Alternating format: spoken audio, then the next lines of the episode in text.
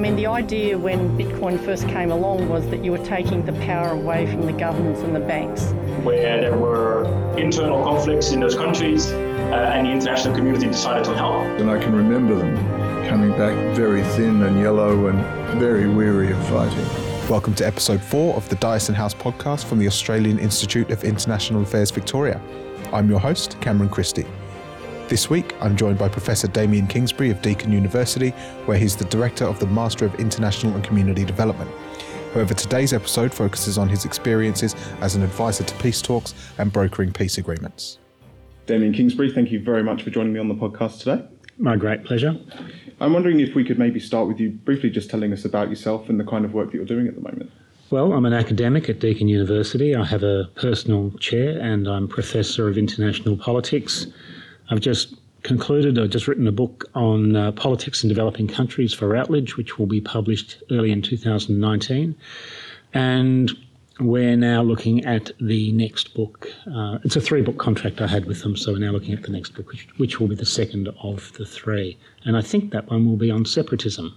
The topic of today's talk, of course, is, is some work that you've done previously, which would be um, in negotiating peace talks yeah. um, and and mainly focusing on your work in Aceh. I'm wondering if we could start maybe with the with the general context of that conflict um, at the time and how it had sort of progressed by the time you became involved.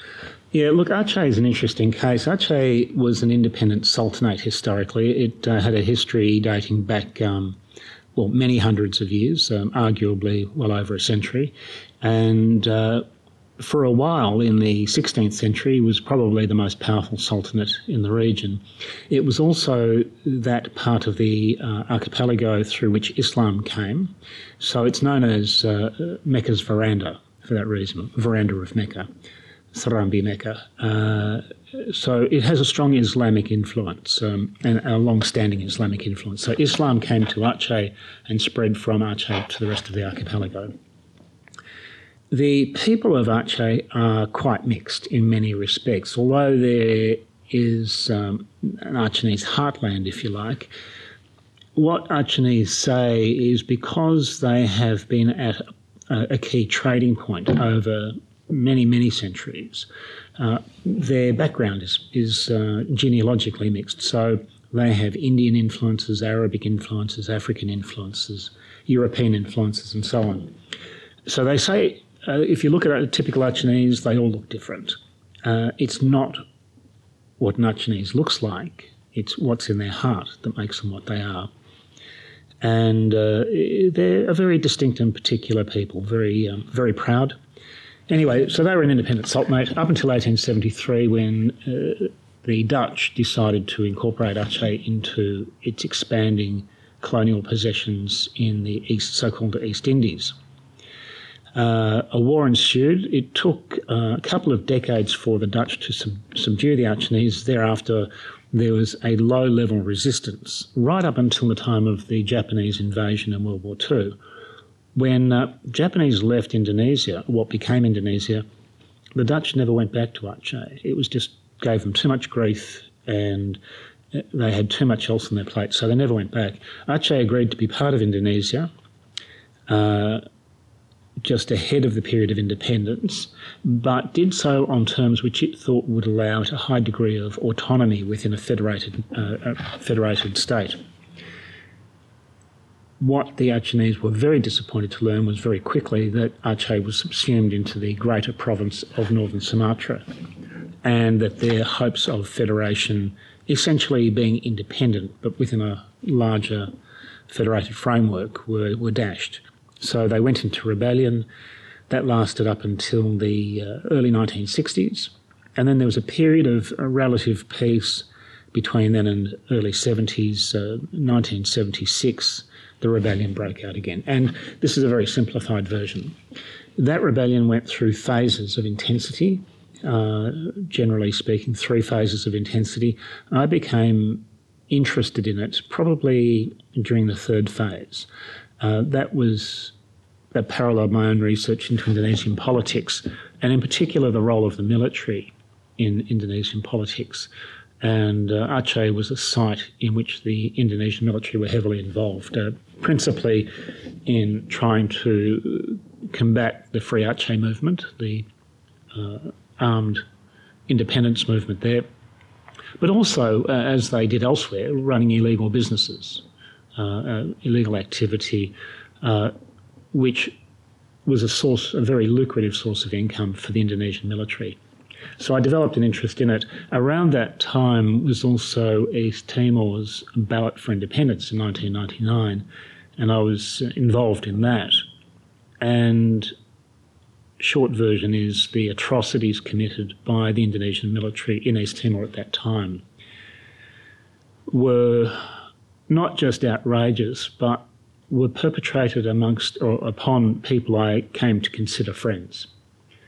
And I was deeply shocked and angered, and I guess traumatized by that experience. And I thought I wanted to do something to even the score.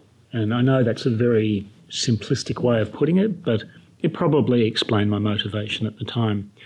So I basically scooted up to Aceh, made some contacts, and uh, was quickly welcomed into uh, the trust of the Free Aceh movement. I did have to prove myself. I had to go with the guerrillas into the jungle. I had to. They had to talk to me to decide whether I was trustworthy, uh, and they voted on that. It was interesting. Uh, I was in a in a in a hut surrounded by 20, maybe 30 armed guerrillas with their commander in the middle, uh, and me sitting opposite him with a pistol in between us. And he placed this 9mm pistol in between us as a sign of neutrality because neither of us had the gun. Uh, and we had this conversation. Then he turned to his, his, uh, his troops and he said, Okay, so do we accept him or not? And they voted in favour. So I was taken into the group. There were a number of visits to Aceh over the next uh, year or so, and a lot of correspondence about various matters um, in relation to their struggle and in relation to what the Indonesian military was doing. I was eventually invited to meet with the leadership of the Free Aceh movement, who were then uh, based in Stockholm, in Sweden. And I happened to be in Europe for another event. So Stockholm was close, so I went by and visited them, and we had a good conversation. And we talked about the options for a resolution to the conflict. Um, the leadership, in particular the so called Prime Minister then, Malik Mahmud, said, Well, thank you, that's all very interesting. That's not what we want to do, but we will stay in touch with you. And if we need you, may we get in touch? And I said, Of course. Three, two months later, there was an agreement to hold negotiations uh, between the Free Aceh movement and the Indonesian government. Two days later, after that agreement had been reached, to have those negotiations, a tsunami rose from the Indian Ocean and crashed into the shoreline of not just Aceh but uh, southern Thailand, Sri Lanka. In Aceh, it killed probably 180,000, maybe more people, devastated low lying areas. And this impacted directly on the process of the talks that the Free Aceh movement had agreed to with the Indonesian government. I got a call um, a couple of days after the tsunami asking if I could be in uh, Stockholm in two days. I said yes. I went to Stockholm. We went from there to Helsinki, where the peace talks were being held, and I was one of two backroom advisors. Uh, and that first round of talks was essentially to see if talks could be held. It was to see if there was sufficient commonality to have a proper discussion. We worked pretty hard at creating that groundwork for talks, not so much because the Free Aceh movement wanted to surrender or give in or give up its struggle, but it didn't want to abandon a the possibility of proper talks, proper negotiations, and particularly at a time when the people of Aceh were suffering quite badly. Uh, this was in, within days of the tsunami, so it was uh, a pretty high impact period still. Um, we managed to establish sufficient grounds for a second round of talks to be held. I was invited back this time with, I think, about six hours' notice. I got a phone call saying, "Can you be on a plane this afternoon?" And and it kind of went from there. So I became increasingly involved, and much less as a backroom advisor, and ultimately more as a planner and uh, assisting with coordination, and in fact undertaking some of the negotiation myself. I wonder um, what efforts have been previously made to bring the conflict to an end, either domestically or through international organisations.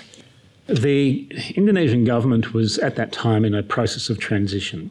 So uh, Abdurrahman Wahid, uh, the first president of a post-Suharto Indonesia, post essentially post-dictatorship Indonesia, at the beginning of the period of democratisation, went to Aceh and said he would like to find a, an agreement, find, find a way forward a, for a settlement.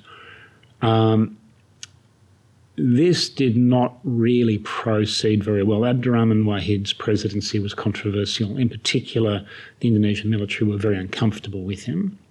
They wanted to retain uh, essentially the inside running on the Aceh process, and they believed a military victory was possible. This is after, mind you, um, three decades, almost three decades of conflict. They believed that they could find a military solution to, to this separatist movement. What they failed to understand was the longer they stayed in Aceh, the more entrenched the desire for separation became. That they were the drivers of the problem, that their presence had created such grievance that their continued presence was motivation in itself for the rebellion to continue. Uh, Abdurrahman Wahid was removed from office in what amounted to a constitutional coup uh, fairly early on in his presidency. He was su- succeeded by Megawati Sukarnoputri. Megawati was much closer to the military and much more pro military intervention. Now, I've got to point out that the military wanted to stay involved in Aceh because it gave them legitimacy in Indonesian domestic politics if they had a domestic political role, a domestic security role, it gave them a, a domestic political role. It also gave them, uh, as I mentioned earlier, access to lucrative uh, so- sources of income, including uh, illegal income through smuggling, uh, drugs sales, weapons, and, and so on. On the tail of Abdurrahman's intervention, the Henri Dunant Centre the HDC, uh, I think it's changed its name now to the Centre for Humanitarian Dialogue, uh, based in Geneva, got involved, and they managed to broker a cessation of hostilities agreement. Briefly, the cessation of hostilities agreement was essentially meant to be a ceasefire, uh, but didn't last very long and was marked by both sides breaking the rules of the ceasefire and essentially preparing for more conflict. Ceasefires can be useful if they stop fighting for the purposes of allowing dialogue to proceed. But ceasefires are simply that. They are a pause in a conflict, they are not an end to conflict in itself. And um, the Indonesian military, in particular, was quite impatient with this ceasefire. So there was uh, meant to be a meeting in, or there was a meeting in Tokyo, uh, which was essentially to deliver an ultimatum to the Free Aceh movement. Half of the Free Aceh movement negotiating team had been located in Banda Aceh, the capital of Aceh, essentially under house arrest, but they were in a hotel and they were allowed to remain there for the purpose of negotiation processes to be able to negotiate. And there was an agreement with the Indonesian government they could stay there. On their way to the airport, the Indonesian military arrested them and put them in jail. So half of the GAM, the Free Aceh Movement negotiating team, was in prison.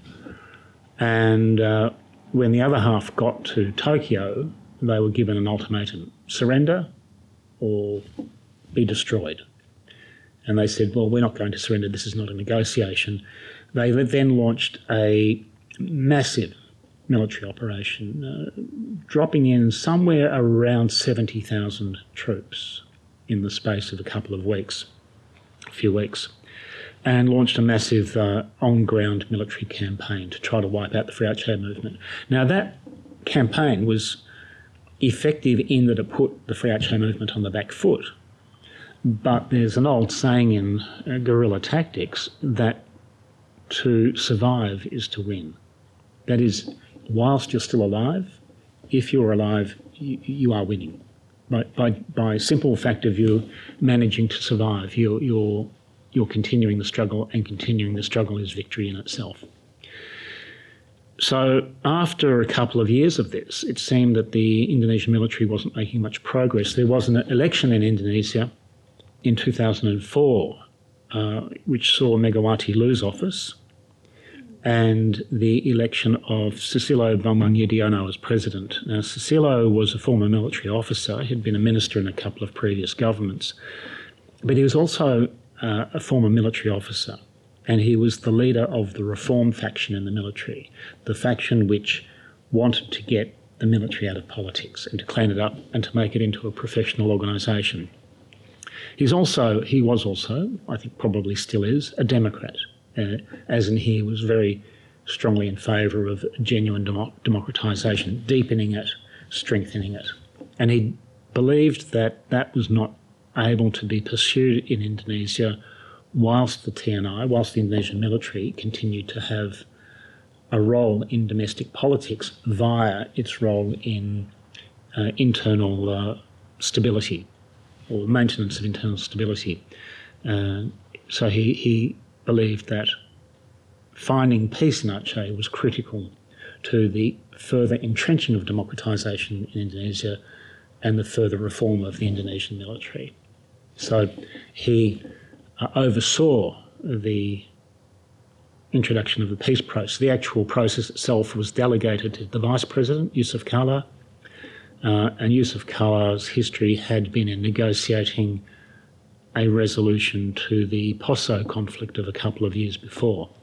In um, in Sulawesi, uh, there'd been a communal sectarian violence between Christians and Muslims there, which had gone on for about a year and a half. It was very bloody and Jusuf Kalla was involved in uh, having that conflict resolved. So he was delegated with responsibility for overseeing this negotiation process.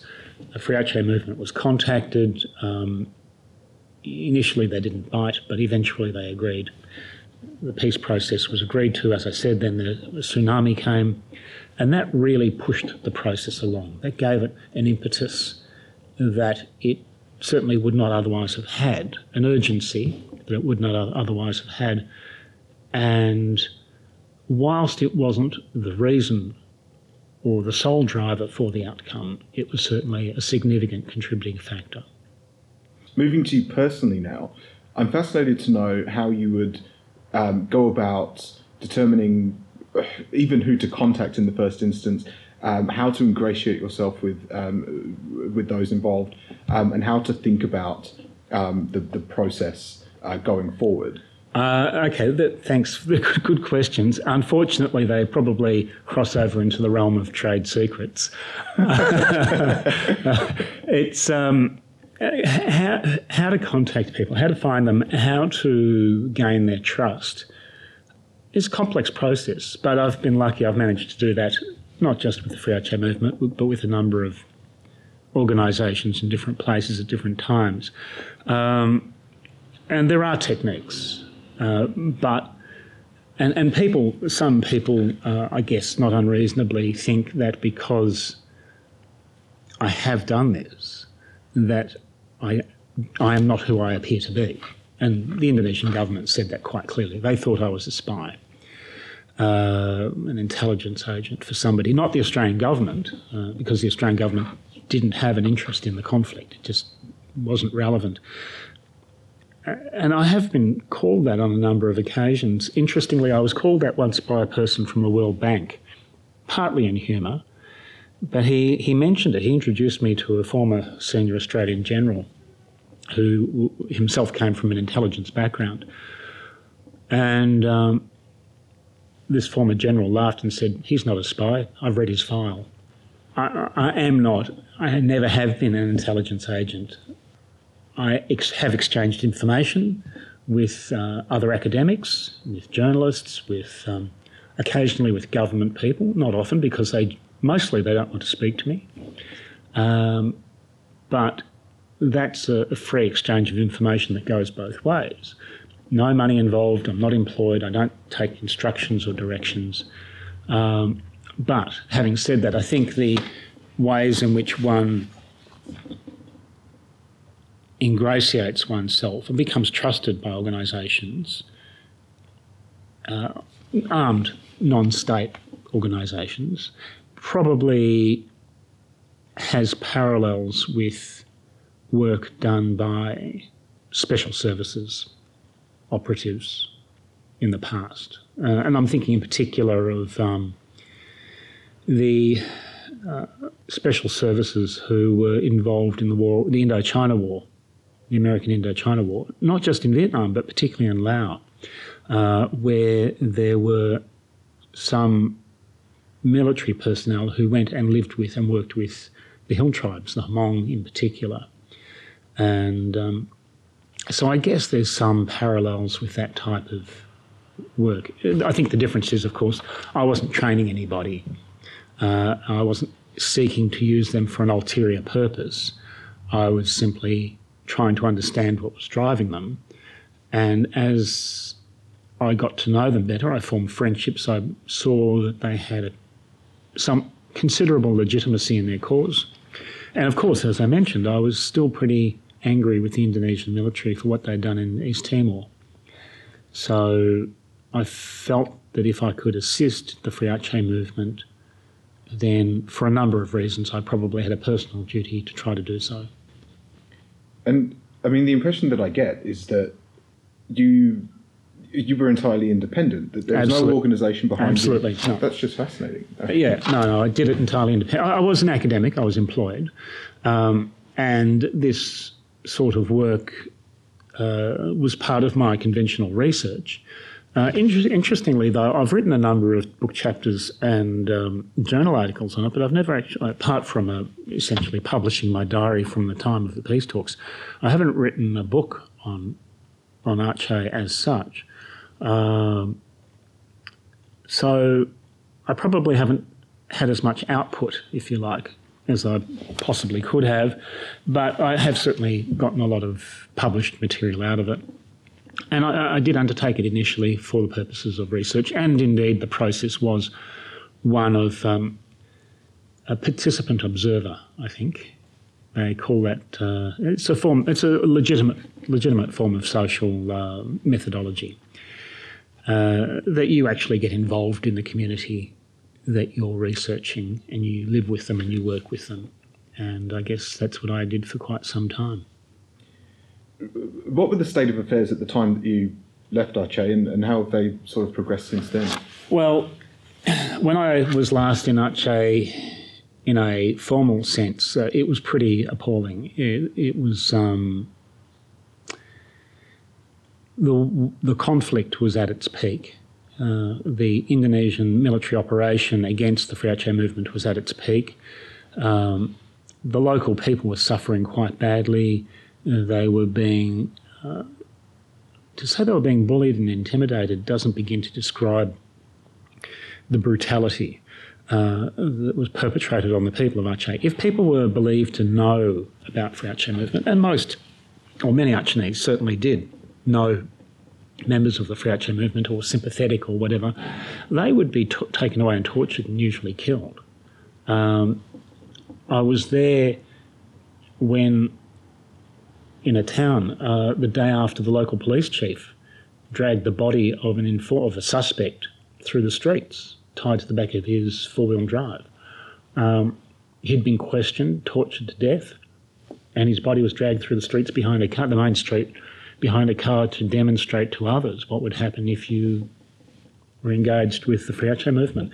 Um, people were found in all sorts of grotesque circumstances after having been tortured and murdered. Uh, I, I won't try to describe it, but the brutality was extraordinary. It was exemplary, but it was extraordinary and it was widespread. That was when I was last there legally. After that, um, a colleague of mine, a research colleague, was arrested, uh, and I spent quite a bit of time helping to get her out of prison. Which we were successful at after about five or six months. Um, unfortunately, in order to get her out of prison, I had to assume responsibility for things that she had done. Uh, she was being, I think it's fair to say, I think she was being reckless and behaving in a manner that I would consider to be unethical. Uh, for that reason, I won't name the person involved. But having her in jail was a, of paramount importance, and getting her out was of paramount importance. So I assumed responsibility for some of those matters. And I said, no, no, it wasn't her, it was me. The documents that she had were not hers, they were mine, so on and so forth. So that probably didn't help my standing in Aceh or with the Indonesian military or the government. Um, so after that, I didn't go back. Uh, I gave a talk in December 2004 in Sydney, in which two Indonesian consulate uh, officials were present, and they reported back to whoever, and I was thereafter formally banned from entering Indonesia. But this was within what, three, four weeks of uh, the tsunami, the peace talks process, and so on. So that didn't really matter anyway. I did go back to Indonesia during the middle of the peace talks. Jusuf Kalla, the vice president, invited me back. Uh, interestingly, the Minister for Legal Affairs, Hamid Awaludin, had to come to the airport and actually get me through the immigration process. So, because I was arrest on sight, I guess, was my status, that the uh, Justice Minister had to come to the airport and say, You cannot arrest this person. He actually has to go and see the Vice President. So I got through uh, and had that meeting with him. But I was only in Jakarta for a few days that time, but it was a very tense time because the, mili- the Indonesian military knew I was there. I was there. Their thought, I think, I understand, I was informed by others, was they wanted to catch me and kill me.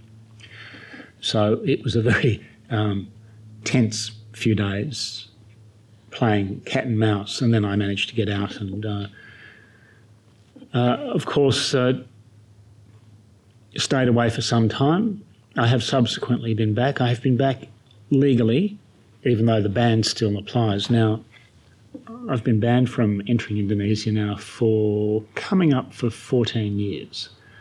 I have been able to go back to Indonesia a few times or to Aceh, and it has been legal because I have received a stamp in my passport saying I was visiting, and my passport is a legitimate passport, has my name in it, my photograph. Um, so the immigration officers at that time regarded me visiting friends as a legitimate purpose.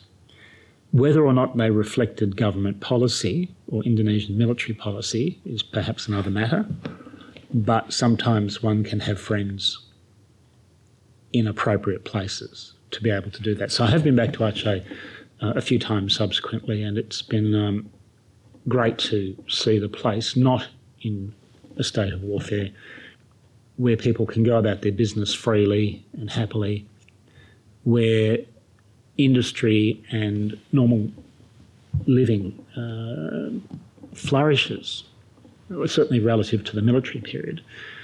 Uh, the place still has many problems. It's still a you know a remote Indonesian province. It still um, it, it, still has issues, but it's certainly doing vast, vastly better than during the uh, wartime period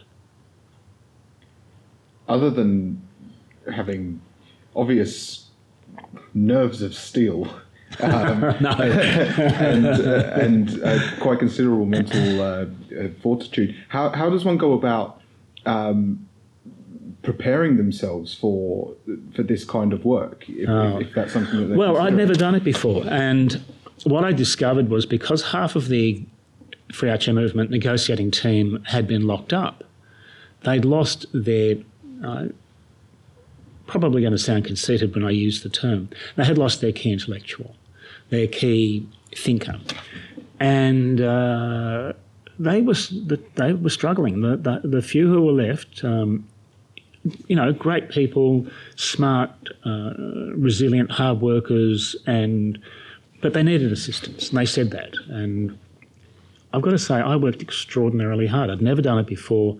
It was learning and making up as we went. Um, it was constant. It was. Uh, I've never ever worked so hard in my life. I mean, it was frantic amounts of work and crunching information and ideas and planning and replanning and drafting and redrafting and.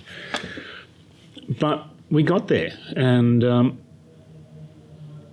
we got there, I think, because we ultimately were better prepared, uh, and because the Indonesian negotiating team were, in a sense, behind the wave, and we were ahead of the wave. Uh, they were still coming from a military default perspective. The state is always right.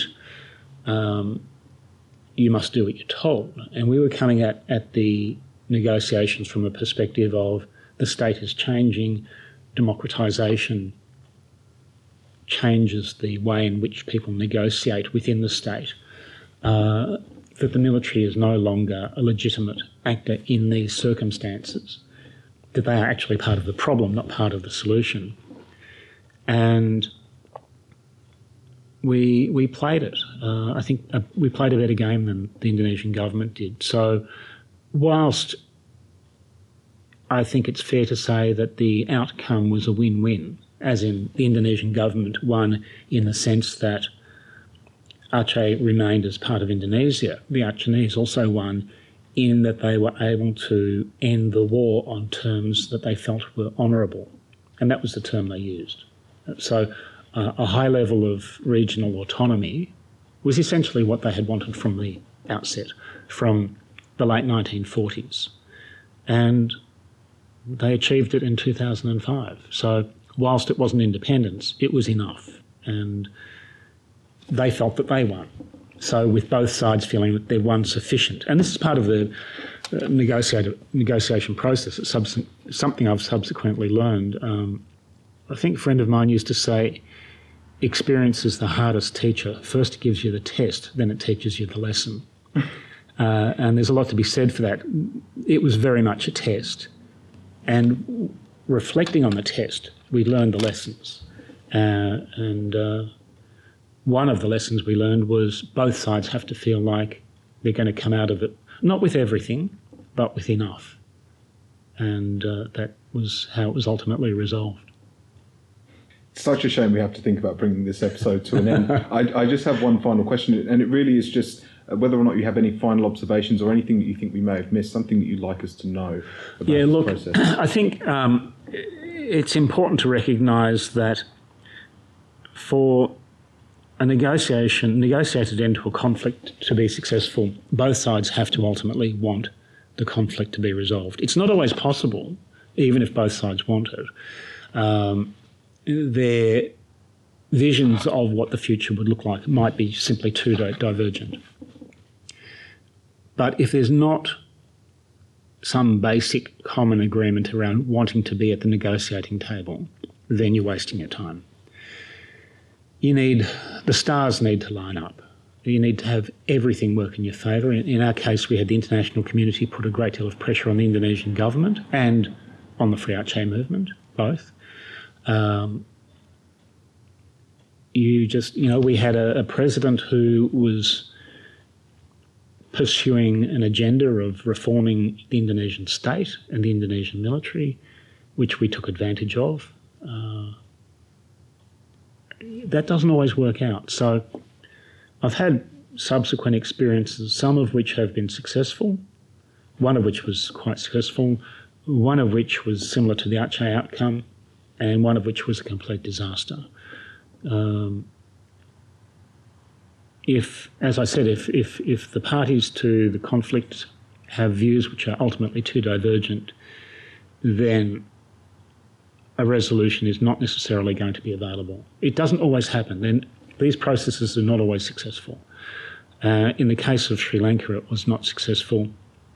I, I believed I got the Tamil Tigers to within a couple of inches of agreeing to a peace settlement, um, but they held out for an impossibility, and the price they paid for holding out for that impossibility was they were ultimately destroyed, with a loss of, at that time, some 40,000 lives. So I have to say that constitutes a failure. And again, one learns lessons also from the failures. Absolutely fascinating. Damien Kingsbury, thank you very much for joining us on the podcast today. It's been my pleasure. Thank you very much. Thank you for listening to episode four of the Dyason House podcast. Join us next week for episode five, and don't forget to subscribe via iTunes or SoundCloud so you never miss an episode.